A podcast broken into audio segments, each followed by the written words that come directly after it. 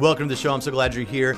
Uh, today we're going to be talking about Jesus appearing to Muslims in dreams and visions. Now I know that that seems that might seem weird to you, but uh, we just did a show the other day on miracles, and I've been wanting to cover this topic for a long time of Jesus appearing to Muslims because Uh, several years ago, when I first became a professor at Trinity College of the Bible and Theological Seminary, we had uh, a student who showed up two months late for graduation, our on-campus graduation, and it's because he had trouble getting out of the African country that he was, uh, wh where he lived, and so finally when he did get out, he was just too late, but he was still going to come. He was committed to coming and getting his picture taken with us with his cap and gown and all of that, and so I hung out with him a little bit, took him out to eat. He went to church with us on Sunday, and he told me these amazing stories about Muslims coming to faith in Christ uh, out of a, a Muslim context because of Jesus appearing to them in dreams and visions and serving as an evangelist, or at least someone pointing the way to someone who could give them the gospel message.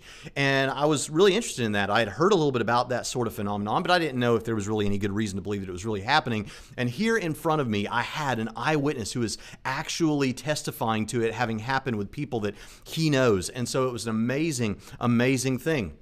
And so I've been wanting to cover this topic for a long time, but I've never really found the right opportunity. Well, recently we did a video on miracles and highlighted some stories that were in uh, Lee Strobel's new book, The Case for Miracles. And I thought this is probably a good time to do something with the, the uh, appearances uh, with Muslims. And uh, someone told me, like, you do realize that, that Strobel goes over that in the book. And I'd only read the sections on the particular stories that I wanted to cover. And I thought, you're kidding me. Well, fine. Then this is a great time to do it. So uh, I, I thought I'd jump in. And um, interestingly, uh, Strobel highlights this issue and talks with a man named Tom Doyle. Tom Doyle is a graduate of Biola University, and uh, he, he was a pastor for many years, but he went to Israel and he heard about these sort of phenomenon, and now he's got a passion for uh, telling, telling about what's going on with uh, Jesus appearing to Muslims and just trying to reach Muslims in general. And so here, we're going to look at some video. We're going to look at some examples. Please stay with us to the end, because this is, uh, I think, going to be a very powerful uh, story, a very powerful uh, chunk of evidence for the truth of the Christian message. And even if you think, yeah, but, you know, I can explain some of those, or I, there's, you know, I don't, this isn't highly evidenced in the way that I would like it to be. Well, if it was one or two cases, that's fine. But what we have here, I think, is these experiences, these testimonies come from such a geographically spread out group of people who had no prior exposure, many of them, to Jesus as the Bible expresses him, um, that that there's there's a cumulative effect here that I think happens. If it was one or two stories, that's fine, but there's a cumulative effect, and we're going to see that not only do we have uh, a Christian author that's talking about it, and a, uh, a Christian minister who's talking about it, all seminary educate a seminary educated minister, but also an, an academic we're going to look at here before it's all done, talking about this uh, phenomenon that is happening. This is something that's happening in the world right now. So if you're going to try to explain away Christianity, this is a piece of data that you've got to deal with and you've got to handle on top of the miracle evidence and on top of the resurrection case and on top of the philosophical arguments for God's existence and everything else. Um, it's just stacking up to make a really strong cumulative case for the truth of Christianity. Um, and so... Um, Uh, we're gonna, we're gonna, we're gonna check out what Strobel has to say. Here's, here's what he says when he talks to Doyle. So he says, when I asked Doyle when he became aware of the phenomenon of dreams and visions among Islamic people, he recalled the first time he visited Jerusalem and met with a group of Muslims who had converted to Christianity. One of them, Rami, said he had been a fervent Muslim when he started to have dreams about Jesus. He said they were different than anything he had ever experienced. Often dreams are fuzzy or confused, but these were bright and laser focused, and they kept coming. What did Jesus tell him? He was a man in a white robe, and he told Rami that he loves him. They were beside a lake, and Rami said he saw himself walking over and embracing Jesus. How did you react? Doyle chuckled. I didn't know if Rami was nuts or what, he replied, but over and over from a variety of different people, I started hearing the same basic story. Jesus in a white robe saying he loves them, saying he died for them, telling them to follow him. It started to snowball. In Iran, Iraq, Syria, all over. There were even ads placed in Egyptian newspapers. Now, th this is amazing to me. Uh, Strobel says, I looked up from my note-taking. What kind of ads? They simply said, have you seen the man in a white robe in your dreams? He has a message for you. Call this number. In other words, so many Muslims were having dreams that Christian ministries started placing these ads to reach them. This is an amazing thing to me, and it testifies to how widespread this thing is. In fact, let's just go to Tom Doyle now. This is him on the screen, and let's hear what he has to say specifically about uh, how many stories there are. And God is doing that. He's waking Muslims up with dreams and visions. We see it all over. I was in Gaza, and I was with this guy, Mohammed. He, he runs this little crummy hotel. It's the only place we can stay, and bullet holes all in it from the wars and that. But a small team there, and I said, Mohammed, he's a, he's a good guy. He's a, he's a peace-loving Muslim. He just happens to live in Gaza. And I said, Mohammed, you know, um, have you heard how God is honoring your people? And he said, uh, he's, no, the Muslims, you mean? I said, yeah, he's lifting them up. He's just, he's doing amazing things among Muslims. He loves them. And he goes, what do you mean? And I said, Jesus is coming to them all around the world. Muslims are having dreams, they're having visions, Jesus visitations all over. Muhammad, name a country, a Muslim country. And he said, Iran. I said, okay, I'll tell you a story from there. So I told him one. I said, name another one. He goes, Iraq. Told him a story from there, a Jesus dream story. And then he said, how about the West Bank? Told him a story from there. When I got done, Muhammad's looking at me. He's about thirty years old. This guy has a tear in his eye. And he looked at me and he said, Tom, I got an idea. I'm going to pray that Jesus comes to me in a dream. I said, dude, I'm praying that with you. I am. So listen, guys, when you see the ticker tape and you see Gaza, let that be a reminder. Would pray for Muhammad in the Gaza Strip, okay? He needs Jesus. He's open. Pray for Muhammad. Well, and Muhammad's like the most common name. So that's going to cover like half the Gaza Strip.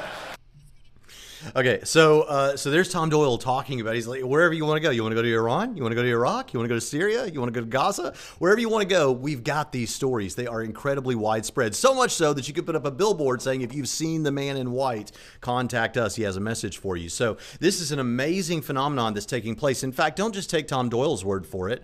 Uh, look at this clip, which was uh, put together by Thomas Nelson when they were uh, uh, in promotion of, of Tom Doyle's book. This is, but I want you to notice what this particular woman says in a moment. Islam is the final frontier for the church. one point five billion Muslims desperately need to hear about saving faith in Jesus. There's a revival happening. There's a great harvest among Muslims as they're beginning to be open to Jesus through dreams and visions about a man in a white robe. They've seen a man in a white robe. His face is glowing. His, uh, like there's gold coming out from him, or you know, like gold shining coming around him. A lot of times they don't see, or they don't say, we've seen a face, but we saw a figure. And uh, he came to us, and he, for example, one woman would say, he, he told me that he loves me and he cares for me. I saw a dream, and I saw in my dream, I saw Jesus was a bridge. I decided to come to him. In the church, if you ask how many people, how people came to Christ, listen to this. eighty percent will say they saw him in a dream. eighty, eighty percent will say they saw him in a dream. This is how widespread this is. You can be skeptical, and that's fine, but at some point, the, the cumulative effect of this, I mean, don't take my word for it. Just go research it. Just go check it out. Um, it's incredibly powerful. Now, um, in fact, here, I want you to see this other story uh, from Strobel talking to Doyle, and he asked him, give me a typical, give me a typical example of this. And so he says, he chose a story of what happened to Kamal, an underground church planter in Egypt, and a married Muslim mother named Noir. So you've got an underground church leader, church planter in Egypt, and a married Muslim named Noir.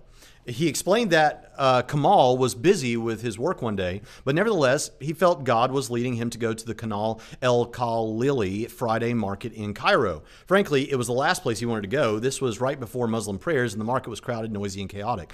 But he went because he felt one hundred percent sure, convinced that God had a special assignment for him. A Muslim woman named Noor Uh, covered her head, covered head to toe in traditional garb, spotted him from a distance and started yelling, "You're the one, you're the one." She pushed through the crowd and made a beeline for him. She said, "You were in my dream last night. Those clothes you're wearing, those clothes, for sure it was you." Kamal quickly sensed what was motivating her. Was I with Jesus? He asked. Yes, she replied. Jesus was with us. Later, she explained, Jesus walked with me alongside a lake, and he told me how much he loves me. His love was different from anything I've ever experienced. I've never felt so much peace. I didn't want him to leave. I asked this Jesus, why are you visiting me, a poor Muslim mother with eight children? And all he said was, I love you, Noor. I have given everything for you. I died for you. She said that as Jesus turned to leave, he told her, ask my friend tomorrow about me. He will tell you all you need in order to understand why I visited you. And he pointed to a person who was behind him in the dream. He has been walking with us the whole time we've been together. Now there in the marketplace, Noor said to Kamal, even though you had walked with us around the lake, I hadn't seen anyone but Jesus. I thought I was alone with him.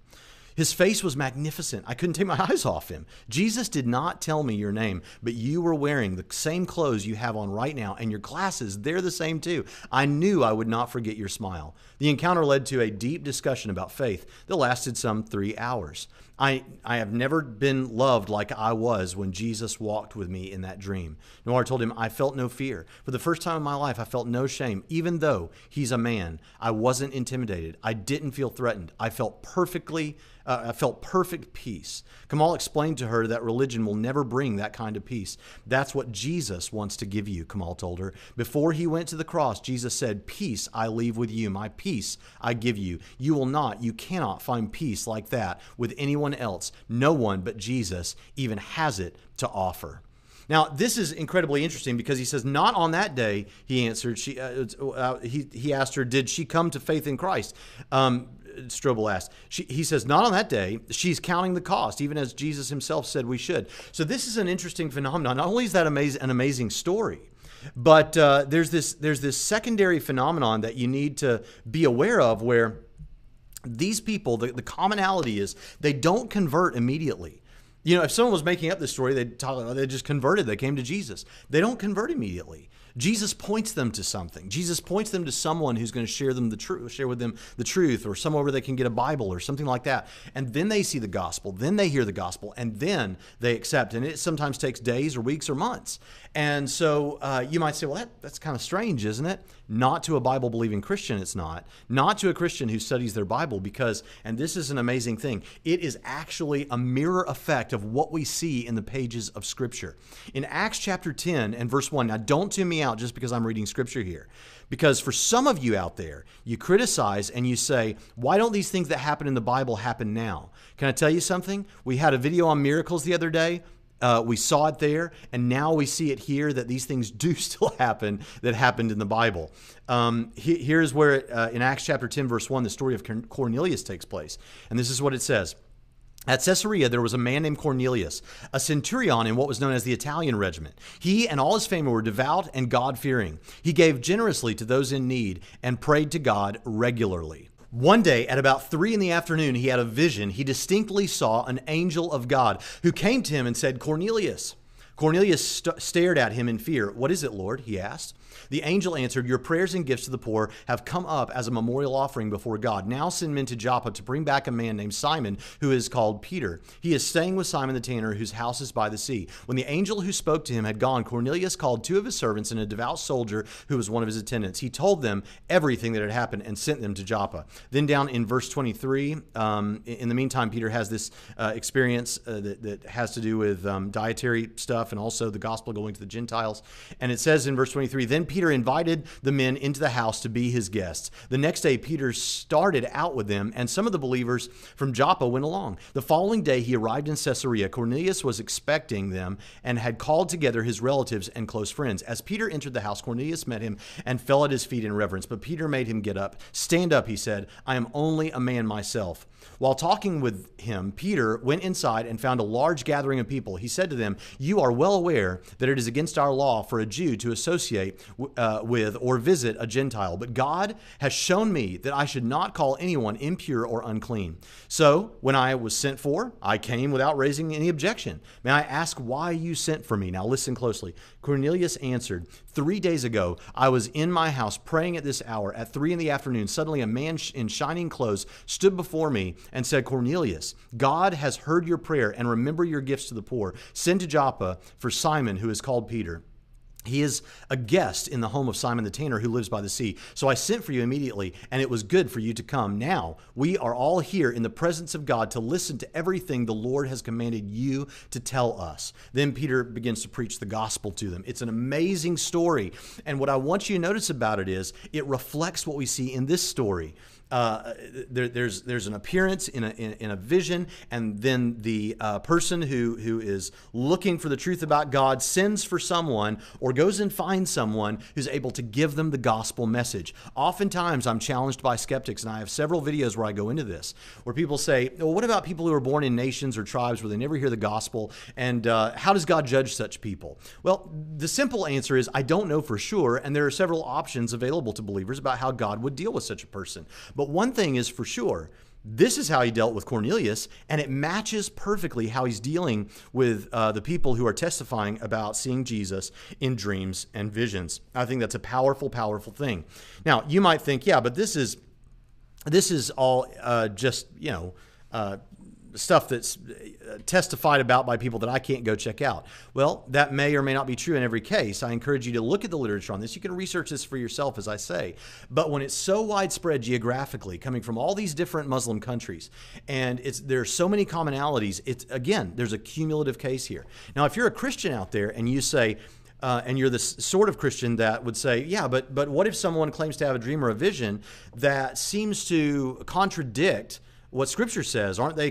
Can't they claim they have some kind of new revelation that uh, goes at odds with Scripture and and and uh, and that sort of thing? Isn't that a problem? Well, that would be a problem. So now, what I want to do is I want to turn to our academic source for this that I have for you. Um, this is the website or the blog of Adam Harwood. Adam Harwood is a friend of mine. Uh, I'm in a book that he edited that is available through Whipfin Stock called "Anyone Can Be Saved." And uh, Adam Harwood is a professor of systematic theology at New Orleans Baptist Theological Seminary. And in, in this article, he covered, does God speak today through visions? Uh, does God speak today through visions and dreams? And I think he presented this at a conference. It may have been the Evangelical Theological Society or maybe at New Orleans Defend Conference. Uh, but he points out where a lot of these uh, stories, a lot of, uh, you know, credible sources that talk about these stories. And he, he says, hey, if you got a problem with dreams and visions, Um, just know that we have plenty of evidence in the Bible uh, that there are dreams and visions where God spoke in the Bible that way. God spoke to Jacob in a dream. God spoke to Joseph through dreams. God spoke to Pharaoh through dreams, which Joseph interpreted. One of the three Hebrew words, which is translated into English as prophet, means seer, because some people had a vision, such as in Isaiah, Amos, Asaph, Gad, uh, Heman, Edo, and uh, Jeduthun.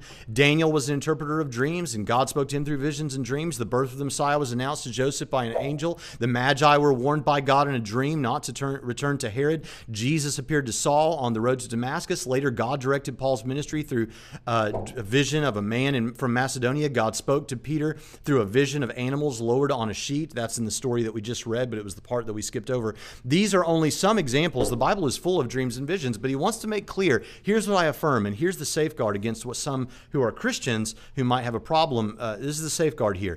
He says, I affirm the verbal plenary inspiration of the Bible. Every word of the Bible is fully inspired by God. The Bible is the primary means by which God instructs people. Um, thus, those who want to hear from God should read, study, listen to, and meditate on the content of the Bible. The need to judge any supposed vision or dream against the truths already revealed in the Bible. If God speaks outside the Bible, then he will always speak in accordance with the Bible. The necessity for people to hear the message of the gospel in order to be saved, as Paul asked, how can they believe in the one whom they have not heard, and how can they hear without someone to preach to them? So he's saying, uh, Harwood is saying here, listen, The fact of the matter is that when uh, these things may happen, a dream or a vision, it has to be in accordance with Scripture. If it's from God, it will be in accordance with Scripture. As we've seen, what's happening with these Muslims with their visions is in accordance with Scripture, um, because we, we we put that as our as our authority here, right? But he says, uh, and this, how can they hear without a preacher? Hey, God sends to those who are open to it. And so this is a powerful thing. And understand something about Adam Harwood. He works at New Orleans Baptist Theological Seminary, which means, you know, this is a Southern Baptist school. And as a lifelong Southern Baptist, I can tell you something about Southern Baptists. Most of them are a little skeptical about stuff like this. Uh, the, some of them will be really excited about it, but especially in the academia, they don't want to be getting into stuff that might feel a little too charismatic.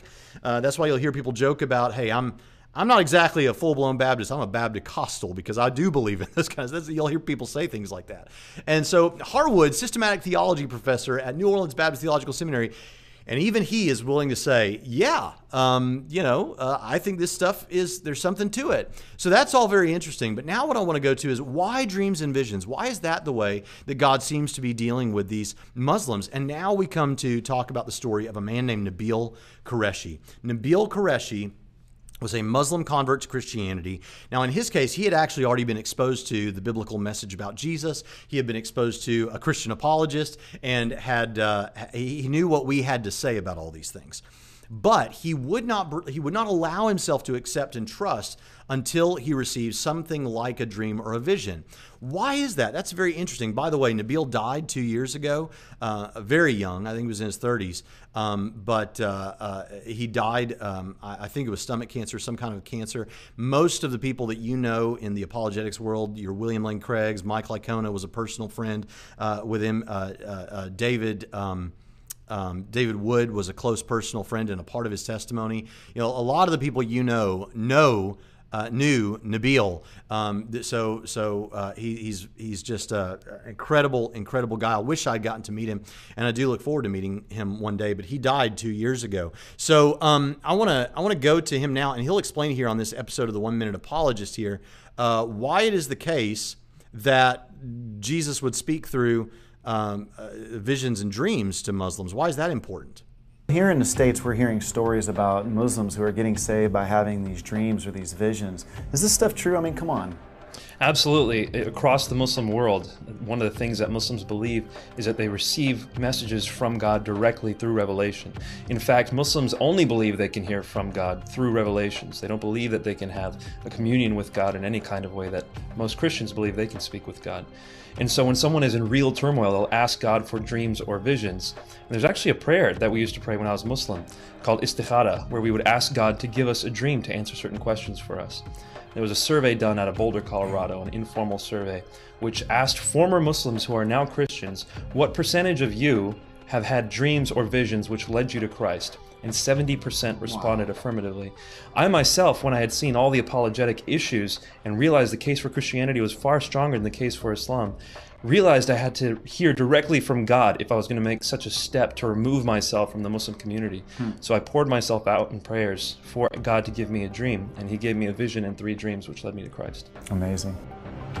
So there you go. That's the story from the One Minute Apologist, and that's that's Nabeel explaining why this is how Muslims look uh, for God to clarify things to them. And so at this point, I want you to hear a bit of Nabeel's testimony because it is specifically uh, pretty powerful. Um, So, uh, so let's let's take a look now. I'm not going to show you the whole thing, just the portion that I think is important to what we're talking about here. This is this is powerful. I want you to listen to this with an open mind. I was at the foot of a hotel bed, and I had prayed. I had prayed and prayed to God, but this time I had prayed with the most humility that I had ever had. I broke down. I said, God, I don't know. I can't know. My eternal life is on the line. I ask you to tell me what the truth is. Provide me a vision, provide me a dream, anything. And that night, when I had prayed it, my father was in the bed next to me, and I was in my own bed. This was in a hotel room. He was already asleep. There was a little bit of light in the room, but as soon as I prayed that, everything went dark. And there was no more light in the room.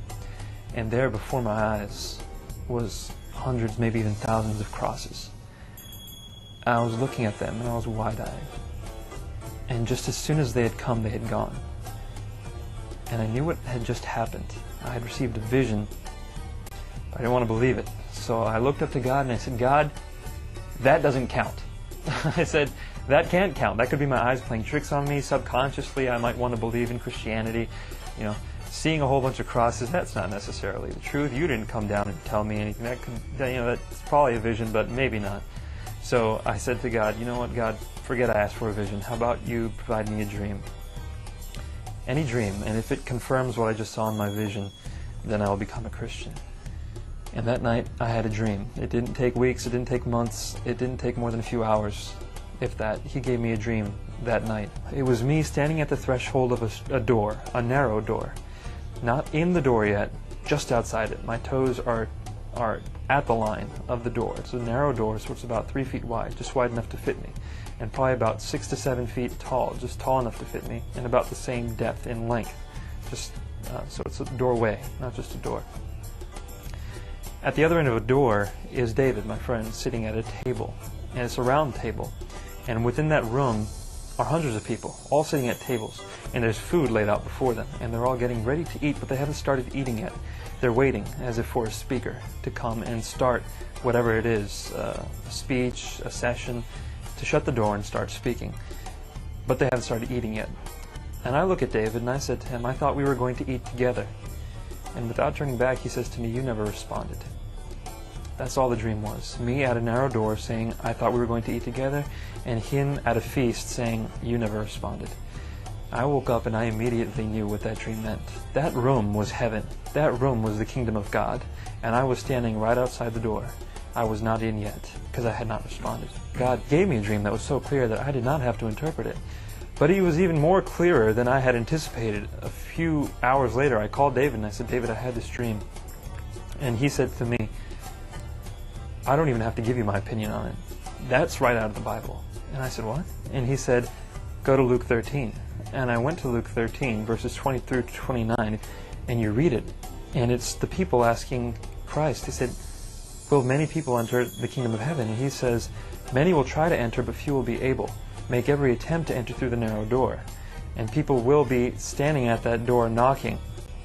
And that's exactly what happened in my dream. I was at that door. The door had not been closed yet, but the opportunity to come in to that feast was still there. I just had to respond. At that point, I kind of knew what I had to do. I realized that Islam probably was not the truth, that God was really pulling me. Even though I didn't want to be pulled, I was kicking and screaming. He was pulling me towards the truth. All right, so you, you can see how it goes from there. But that's that's Nabeel's story. It's an amazing thing, and even to to his death, you know, he he continued to believe that till he till he uh, got the cancer and, and died. He he never recanted this Christian message, and um, it's an amazing, amazing story that I think uh, is really powerful. You might ask, well, why don't why, you know why dreams and visions in the Muslim world? But okay, I see that that maybe that's how God communicates to them. But uh, how about more dreams and visions here?